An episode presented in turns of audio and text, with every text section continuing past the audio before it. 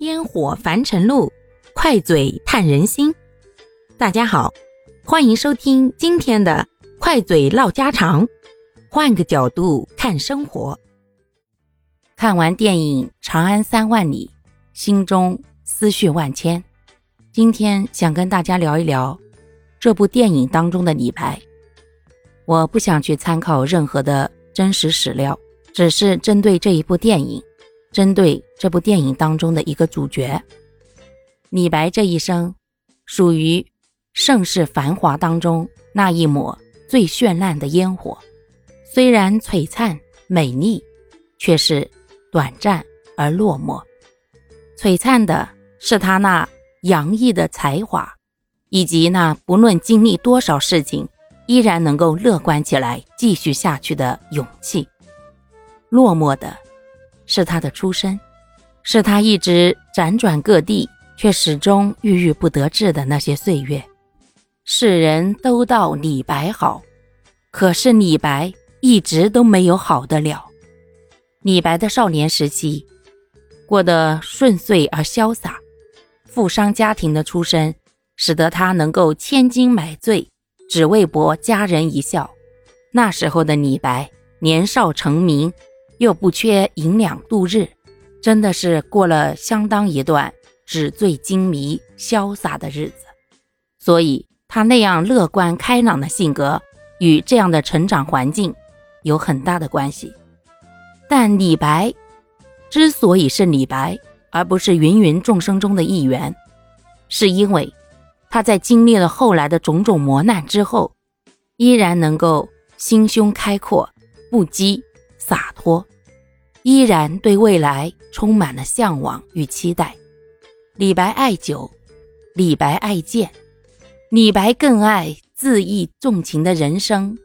所以，就算他后来当了官儿，却依旧没有收敛他自己，反而得罪了权贵，最后被贬而出，又开始了他的郁郁不得志的后半生。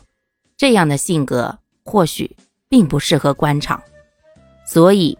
人们称他为谪仙人，都觉得李白不应该生于这世间，他应该是天上来的人物。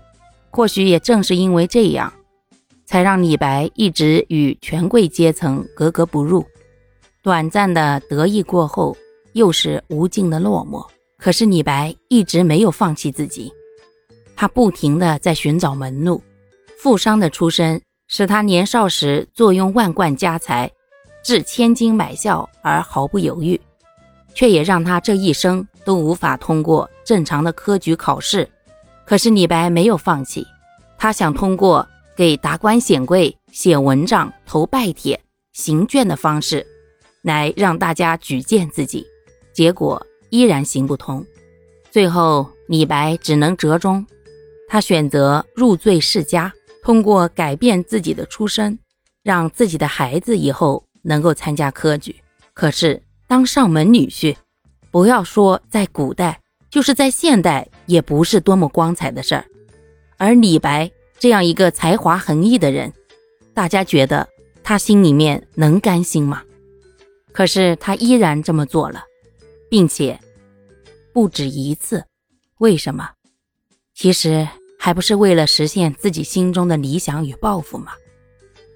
而结果。却依然不尽如人意，到最后，李白放弃了，他选择出家当道士，并且在经历了种种考验以后，成功当上了道士。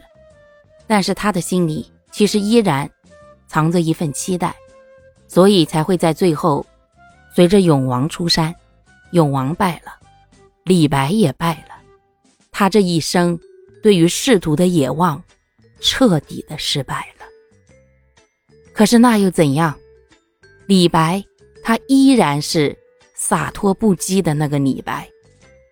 纵然已经年逾半百，纵然此生挫折连连，他依然能够写下“朝辞白帝彩云间，千里江陵一日还。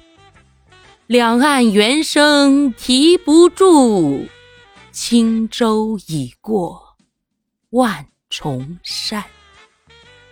李白，至死是李白。好啦，感谢各位的收听，我们今天就分享到这里啦。各位有什么想说的话，或者生活中的困惑，欢迎在评论区与我互动留言，我们可以共同探讨如何换个角度让生活变得更舒服、更美好哦。